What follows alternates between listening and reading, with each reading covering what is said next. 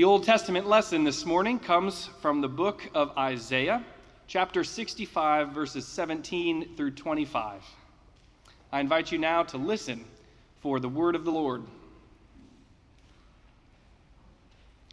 For I am about to create new heavens and a new earth. The former things shall not be remembered or come to mind, but be glad and rejoice forever in what I am creating. For I am about to create Jerusalem as a joy and its people as a delight. I will rejoice in Jerusalem and delight in my people. No more shall the sound of weeping be heard in it, or the cry of distress. No more shall there be in it an infant that lives but a few days, or an old person who does not live out a lifetime. For the one who dies at a hundred will be considered a youth, and one who falls short of a hundred will be considered accursed.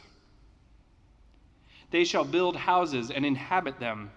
They shall plant vineyards and eat their fruit. They shall not build and another inhabit. They shall not plant and another eat. For like the days of a tree shall the days of my people be and my chosen shall long enjoy the work of their hands. They shall not labor in vain or bear children for calamity, for they shall be offspring blessed by the Lord, and their descendants as well. Before they call, I will answer. While they are yet speaking, I will hear. The wolf and the lamb shall feed together, the lion shall eat straw like the ox but the serpent, its food shall be dust. They shall not hurt or destroy on all my holy mountain, says the Lord. And the gospel lesson today comes from the Gospel of Luke, chapter 24, verses 1 through 12. But on the first day of the week, at early dawn, they came to the tomb, taking the spices that they had prepared. They found the stone rolled away from the tomb, but when they went in, they did not find the body. While they were perplexed at this, suddenly two men in dazzling clothes stood beside them. The women were terrified and bowed their faces to the ground, but the men said to them, Why do you look for the living among the dead? He is not here, but has risen. Remember how he told you, while he was still with you in Galilee, that the Son of Man must be handed over to sinners and be crucified, and on the third day rise again? Then they remembered his words, and returning from the tomb, they told all this to the eleven and to all the rest. Now it was Mary Magdalene, Joanna, Mary, the mother of James, and the other women with them who told this to the apostles. But these words seemed to them an idle tale, and they did not believe them. But Peter got up and ran to the tomb. Stooping and looking in, he saw the linen clothes by themselves, and he went home amazed at what had happened. Friends, this is the word of the Lord. Thanks be to God. What an amazing story. And what an amazing day Easter Sunday is. Christ is alive, the women discover as they arrive at the tomb and find it empty. He's not here, but has been raised, angels declare to them. And the women rush to tell everyone else they know the amazing news that we ourselves repeat on this day Christ is risen. Christ is risen indeed. Yes, Easter Sunday is an amazing day. But even still, sometimes Easter starts to feel like just another holiday that comes and goes. And it may evoke amazement when we hear the gospel read or sing those triumphant hymns. But it can be hard to carry the amazement of Easter with us all throughout the rest of the year. It can be hard to live as though we really understand all that Jesus' resurrection means. Sometimes it's even hard to feel amazed on Easter Sunday, isn't it? Now, if and when we struggle to stand amazed at the core truth of the Christian faith that Christ is alive, at least we're in good company. Just look at how the disciples respond at first to the good news that the women bring them. Most of them basically ignore the proclamation. The text says these words seemed to them an idle tale, and they did not believe them. Their response is coarse and dismissive. Yeah, right, the disciples say. They don't respond with curious skepticism or even just baffled doubt. They respond with outright indifference. I love the definition of this word idle tale in the lexicon. An idle tale is that which is totally devoid of anything worthwhile. Eesh. It's kind of like a parent shushing a child who excitedly wants to recount a dream they just had in the middle of the night. Most of the disciples think there's nothing at all to this. Go back to sleep, they would say. But Peter's response is an alternative to the glib apathy of the rest.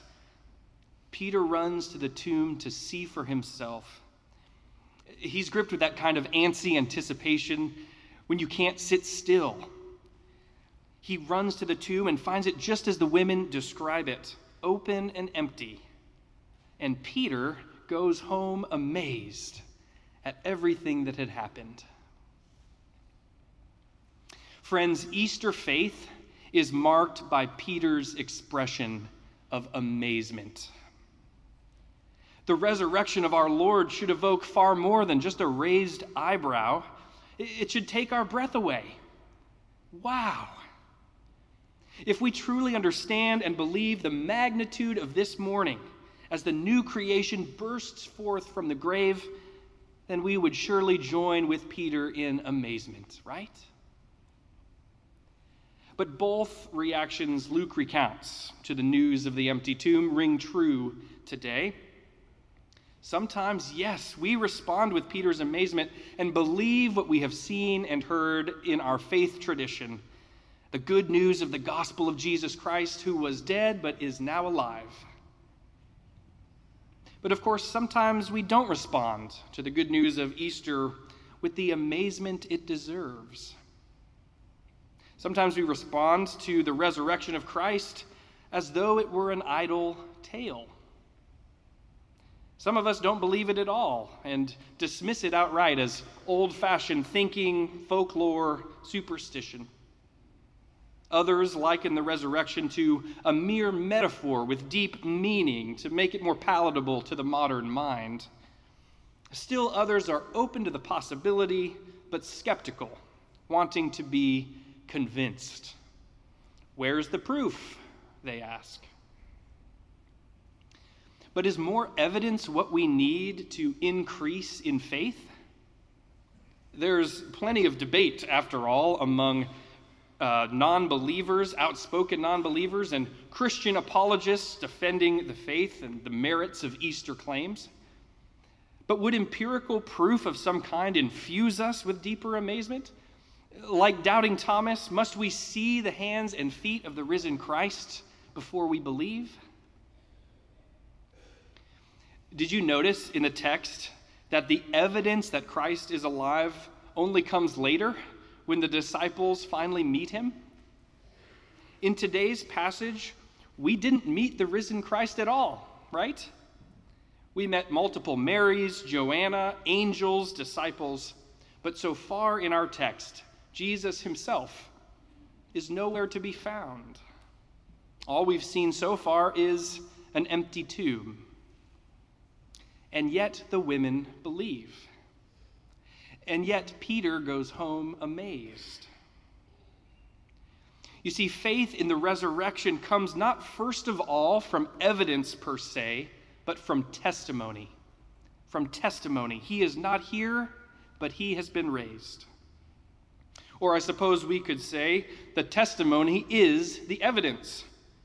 And so we see that faith is, first of all, a response of trust to a truth that is proclaimed. Faith is a response of trust to a truth that is proclaimed. And friends, what we need to grow in our faith is more amazement at this proclamation of Easter truth. We need to trust it, to give ourselves to it, to cast our lot with it. If we're longing for deeper faith, for faith that is consequential in every arena of our lives, for faith that anchors us through thick and thin, for faith that leads to amazement, if we're longing for deeper faith, then we must fully and truly trust the Easter proclamation. We must hear and believe the testimony.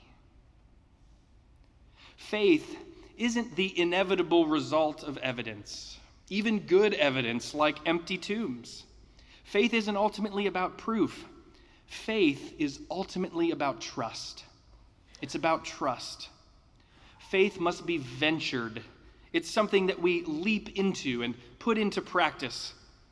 Faith is what leads us to stand in awe and amazement of all that God can do. All of us are here today for one reason or another. And yes, I know that the flowers are lovely, the music is beautiful, the children are adorable, and y'all look great in your dresses and pastel, pastel ties. There's a certain amount of nostalgia that's evoked by the trappings of Easter just as an annual cultural tradition. It feels good to be here, right? But what about your faith? What is the state of your faith this morning? Do you stand amazed at the testimony of Easter Sunday, at the resurrection of Christ? Or are you living as though the resurrection were an idle tale? Maybe because you need more proof or more evidence. Or perhaps you do believe, and you've always believed, but still your sense of amazement at it all has dried up on you. Maybe you've been living as though the resurrection were an idle tale far removed from your life, a meaningless kind of truth. Uh, maybe your life has come to be more defined by stress or uncertainty or grief or failure or exhaustion or something other than Easter amazement. Maybe your faith feels faded. It's there to be sure, but it doesn't feel close at hand. It's at a distance somehow, further than you'd like it to be. Maybe you've stopped coming to church or practicing your faith as intentionally during the pandemic. This is a reality for many of us. People say to me all the time, God, I've really got to get back to church. I wonder if that's just because I'm a pastor. Kind of like when I go to the dentist twice a year and say to my dentist, I've really got to get back into flossing. no, I don't think it is. I don't think it's that. I think many, many people really and truly have the desire to invest more in their faith. I think it's a genuine longing. I'm confident that all of us here today know how valuable faith can be for our lives. So, friends, what I think that we need for our faith to grow is to be amazed again at Easter resurrection. What we need is to hear the testimony and respond in faith and trust to the good news of the gospel. He is risen. And the resurrection of Christ should evoke in us the greatest sense of amazement there is. Because what's so amazing about it all? It's not just that a man was raised from the dead 2,000 years ago. It's amazing because he was raised from the dead for us. It's amazing because we share in his new life as new creations in him. It's amazing because in his rising, death itself has been defeated, the gates of heaven stand open, and eternal life is at hand. In Christ's resurrection, we have been redeemed from the grave, set free from sin, and given the gift of everlasting life. And if that's not amazing, I don't know what is. Now, if it all still seems like an idle tale to you, or if you've lately been living as though it were an idle tale, I invite you to run to the tomb with Peter and see for yourself. Keep listening, keep searching, keep coming. Amazement can strike at any moment, and you just might find yourself believing and trusting this testimony that comes from the women to the disciples to the church and down through the ages, even to you and to me.